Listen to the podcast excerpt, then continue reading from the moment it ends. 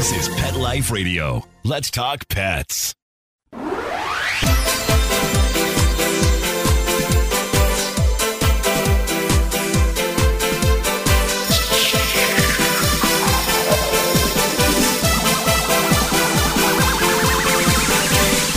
Hello, you're listening to the Animal Party on Pet Life Radio, which means you're listening to me, Deb Wolf, Deb Wolf Pet Expert on YouTube, Deb Wolf Pet Expert on Facebook, and Camp Good Dog on Facebook, where we have all kinds of dogs running around and playing, usually. But because of Corona, COVID 19, not many people are traveling, not many dogs are boarding. It's pretty quiet around here, and the world has changed a lot. So, today I wanted to just update you on some of the facts about COVID and pets because it's changing all the time. And I printed off the latest information last night from the American Veterinary College, what they uh, issue out, and also from the Center for Disease Control and Prevention in Canada. So, I have a, a joint combination of facts. The basic idea is don't worry about your pets. That's really the summary, but I'll get into it a little later. We're going to talk to Dr. Stan Coren who's a professor of psychology and has written many, many books about dogs, but he also understands humans. Because lately I've been receiving questions from you and I can't answer them. Questions like, why are people hoarding toilet paper? And will this change how we treat live animal markets forever? Will this change how we shop? Will this change how we act? Will this change how we treat each other? Big, big questions. And uh, questions about whether animal abuse is going to go up and what we can do if we're locked in a house with an explosive person. So, really big topics today. Welcome to the show, Dr. Coren. Thank you for coming. Glad to be here, Deb. It's a tough time, even though we found out that most animals don't suffer from COVID. Cats and dogs don't. They barely show symptoms. They get over it, and they almost always get it from us they don't have a high viral load, so they don't really give it to anybody. We're still pretty worried, and we're still being told not to walk them off leash and not to let them interact with other people because they might bring the virus back to you. But at the same time, I've got facts here that say that although we know certain bacteria and fungi can be carried on fur and hair, there is no evidence that viruses, including the virus that causes COVID 19, can spread to people from skin, fur, or hair of pets. So we're really being overly cautious when we're saying wipe down your pets with antiseptic wipes and don't let them meet with strangers. It's probably a good idea if you're actually diagnosed with COVID 19 or anyone in your family is that you separate that person from the pets. That's probably smart. And it's probably a good idea that if you're that person and you must take care of your pets, wear a mask. When you do it, wash your hands often. But otherwise, I think the pets are the least of our worries right now, and they seem to be our helpers. More and more people are rescuing animals. For the first time in my career, I do not have any rescue dogs, and I have rescue families who want dogs. So that's a wonderful occurrence. But I want to talk to you about about the toilet paper. Let's start with that, Dr. Coren, because that's the question I got. Why are people hoarding and why toilet paper? Well, people are hoarding everything. okay, it's not just the toilet paper. I mean, if you look at the uh, supermarket shelves now, you know, you'll find that anything which might be a staple, which could be kept for a long time, flour, yeast, uh, pasta, pasta sauce, you know, th- uh, crackers, that kind of thing, is being hoarded. And it's just simply that people are worried that these things are going to be in short supply. And certainly for food, you know, you always worry about having enough for sustenance. But the thing with toilet paper was uh, actually triggered by a set of alarmist press reports, which said, among other symptoms associated with the virus, is diarrhea, which turns out not to be as bad a problem as, as the respiratory stuff. And so all of a sudden, people were confronted with this thing, which basically said, and the early press reports were, you know, explosive diarrhea and all that kind of a thing. And people said, uh-huh. wow, you know, you know, we're going to be stuck inside with this problem and yeah, and, okay, and nothing to wipe it away. right? So. Well, you know, though, early on in it, I was having trouble finding toilet paper, and I finally did get some, so I had enough. But then I was in a store and I saw these other people loading their carts with it, and it made me want to go get some. What is that? Well, that's a social phenomena. It's part of social psychology. We're basically herd animals, okay? So we judge our behavior and what we should be doing next by what's going on around us. There was an experiment done for uh, a master's thesis a few years back in which basically they had one of the experimenters would stand at a uh, an intersection and look up that's all he did you know just look up and you would find that virtually 70% of the people standing in that same intersection would They look, look up too. Yep. Oh my goodness. Okay, so we're like I'm just one of the cows going along in the herd, That's getting right. my toilet paper. That's terrible. okay, I get it though. I get it. I've got one more question for you before we go to break because this is the second most common question I got asked. And that is if violence is going to increase in the home because people are trapped with violent people, is violence going to increase toward animals? And what can we do about that? Well, you know, we're looking at a at a version of cabin fever over here, right?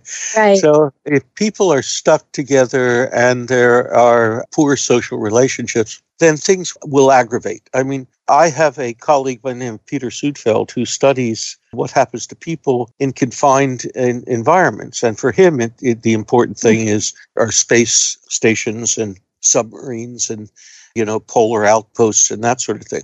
Right. And if people don't practice some sort of activities to separate themselves from the other people for at least part of the time, then in fact there is the possibility that things will get testy and perhaps could turn violent.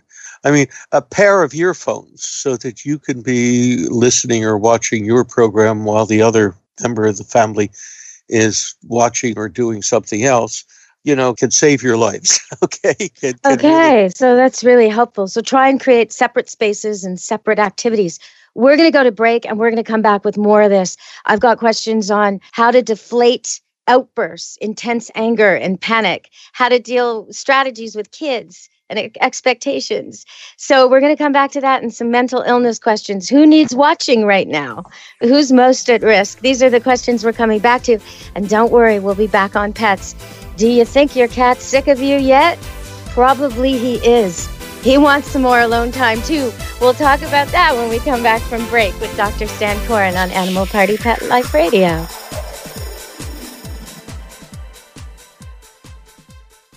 D-I-N-O-V-I-T-E oh. dot com. When we put him on the Dinovite, he took right to it. All of these symptoms disappeared. Dinovite is nutrition. If you want the dog to be healthy, you got to feed it something healthy. Something that he actually likes to eat. You need to put him on Dinovite. Dinovite for life. If you love your dog, you don't just want him healthy, you want him to be happy.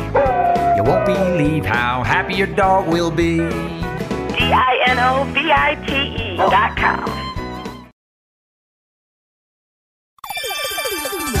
Let's Talk Pets on PetLifeRadio.com.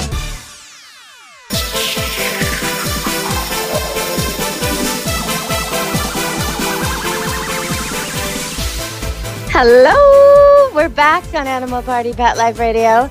I think most of the dogs think it's fantastic that the owners are home.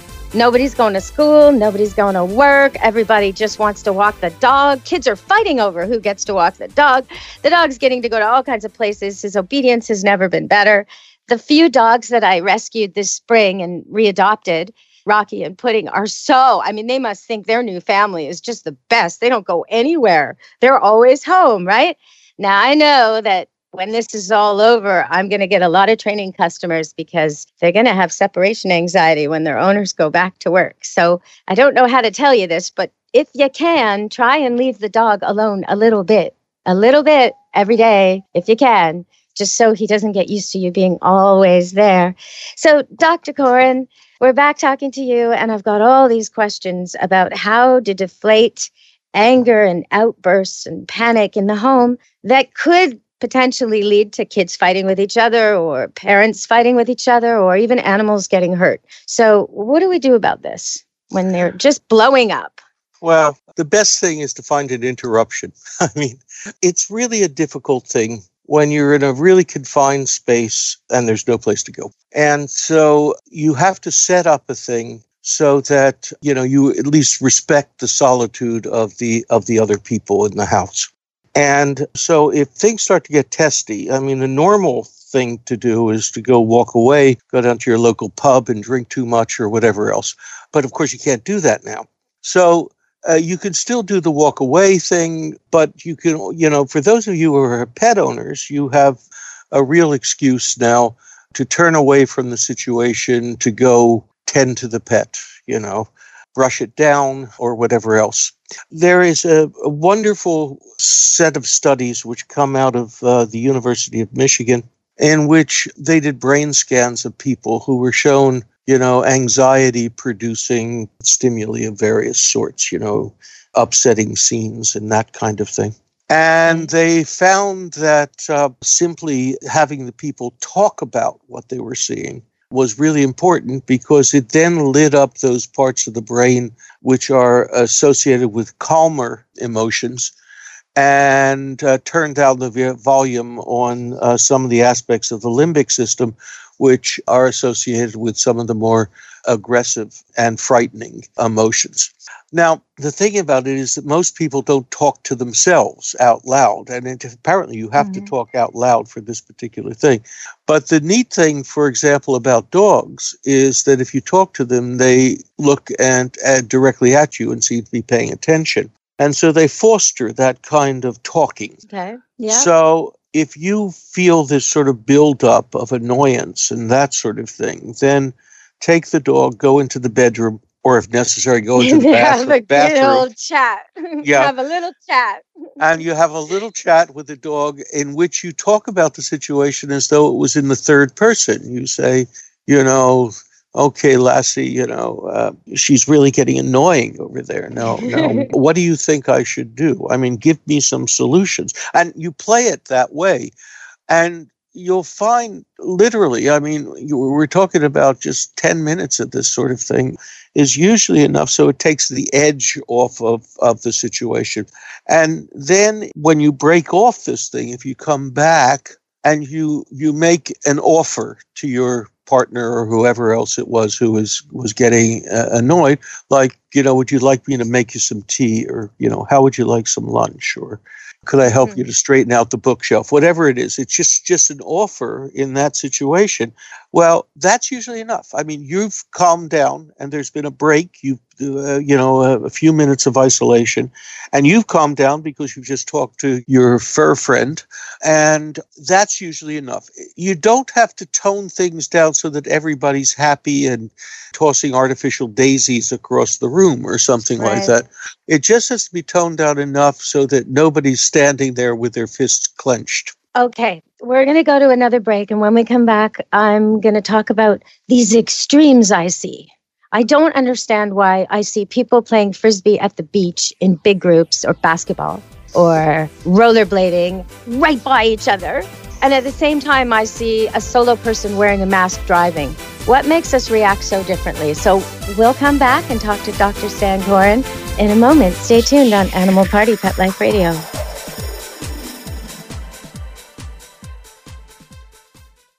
Everyone, Michelle Fern here. I have the perfect gift for Mother's Day. You know, I can't visit my mother in law as much as I'd like to, and that's why I love the Skylight Frame. It's a touchscreen photo frame that you can email photos to, and they appear in seconds, so my mother in law can see the pictures right away. And I have a great savings for you. Just go to skylightframe.com slash pet and you'll save $10. That's right, S-K-Y-L-I-G-H-T-F-R-A-M-E dot com slash pet, P-E-T, and you'll save $10. And get ready to receive sheer happiness thank yous from your recipient because they will love this. Let's talk pets. Let's talk pets on Pet Life Radio. Pet Life Radio. PetLifeRadio.com. Radio.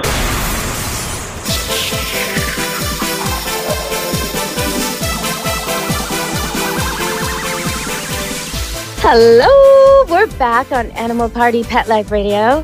And as I've watched the news change so many times, first dogs are okay, then don't let your dog touch strangers, then that's overkill, then wipe them down, then all these different things. And in the end, it turns out the official rundown from the AVC American Veterinary College is There have been no reports of pets or livestock becoming ill with COVID 19 in the United States. At this point in time, there is no evidence that domestic animals, including pets and livestock, can spread it to people. So, okay, take a deep breath, relax a bit, right? So, there we have that. But then we have extremes. We have warnings all the time that maybe are half baked, maybe not. And there's people who are taking them so seriously, wearing their masks, driving around solo, gloved masks, and other people who just seem to be ignoring it completely, like the teenagers I saw at the beach, or the many, many rollerbladers and joggers who would pass so close to each other. So what why are we like where are we supposed to be on this? And how do we get the people who are panicking to calm down and the people who aren't taking it seriously to wake up? What do we do about this, Dr. Coren? Well, part of it has to do with age. To be absolutely honest, a lot of the violations of social distancing, which you'll see, will be with younger people you know, there were images of during spring break in the midst of all this thing over there of people out partying on the beach in, in thousands. And if you're rational, you say to yourself, that is incredibly stupid. And why are they doing it? And part of the reason they're doing it is because they're young. And when you're young, you feel basically invulnerable. I mean, that's the reason why, you know, young men and women make the best soldiers because, you know, they feel invulnerable. They don't feel that anything is going to, to really hurt them. And that's what's happening here. I mean, you know, it is that, that brashness which comes with being uh, young.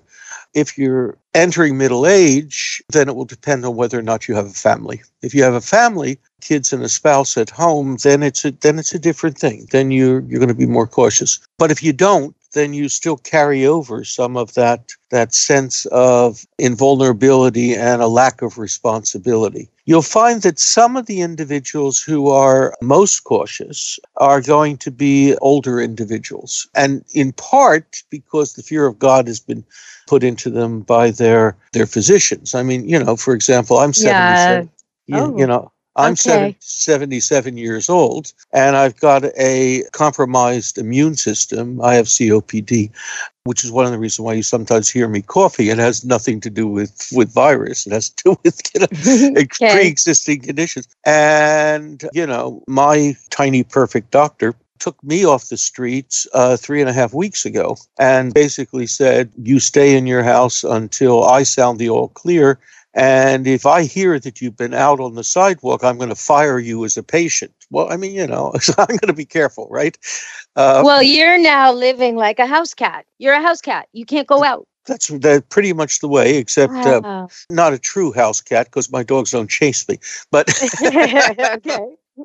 Um, See, but, I let my cats have outdoor freedom because I just couldn't bear it myself to never be allowed out. It just sounds so awful to me. I don't know how people are handling this. Well, you know, I'm a, I go out all the time. I have five acres. I wander around. It's great. But if I was in an apartment and I could only go on the balcony and my oh my goodness, this would cabin fever would really hit me because I'm used to running around on the farm. Well, you know, uh, for me as an author, writing is a fairly solitary thing. You probably remember from when you wrote your book. I mean, you know, you are chained to the keyboard. And uh, for me, of course, most of my writing includes things about the latest scientific research. So I get to sit out on the porch with my dog. Well, that's nice. yeah. My dog swirling around my feet and annoying pedestrians as they walk by as a little bit of an outside break. But, you know, I'm used to having, you know, to getting up in the morning. Solitude, and, yeah and by uh, 6.30 or 7 a.m you know the shackles have already been put on and i am chained to my keyboard until lunchtime.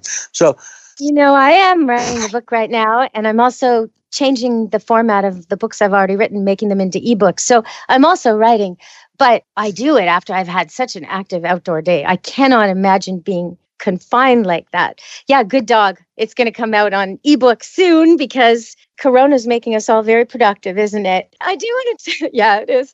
I do want to talk about mental illness.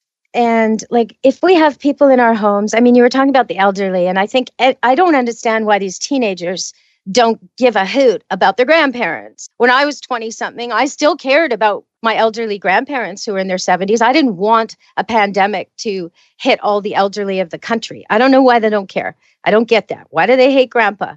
Like, what's going on there? But maybe you can tell me, like, why do they not care about mm. another generation? Why are they? There were memes going around about, you know, oh, well, another dead boomer. I mean, they were really enjoying this idea that it was a, a cleansing of the polluting older generation. And there was a lot of this. I was really quite shocked. So, why don't they care? And then, what about the mentally ill? Are they able to do social distancing? Are they aware?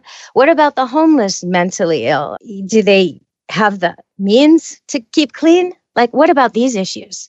I can address some of it, but uh, Okay. you've got to remember that uh, ultimately I am not a clinical psychologist. Okay, you know that's my gift to my profession is that I'm not a clinical psychologist, but a researcher. So you know, so I know most of the clinical data and that sort of thing. But I think that the the first question I think is one of the more interesting ones, which is why is it that the the younger generation doesn't seem to um, to have as much concern about older individuals. And part of that has to do with social media. You know, it used to be the case that when we had an extended family, when the parents were off, perhaps working or whatever else, you know, it was grandma or grandpa, you know, hanging around the house. And so the kids got to interact with their grandparents and talk with them and exchange views and maybe learn some things. I mean, my grandmother had decided that I had to learn how to cook because, you know,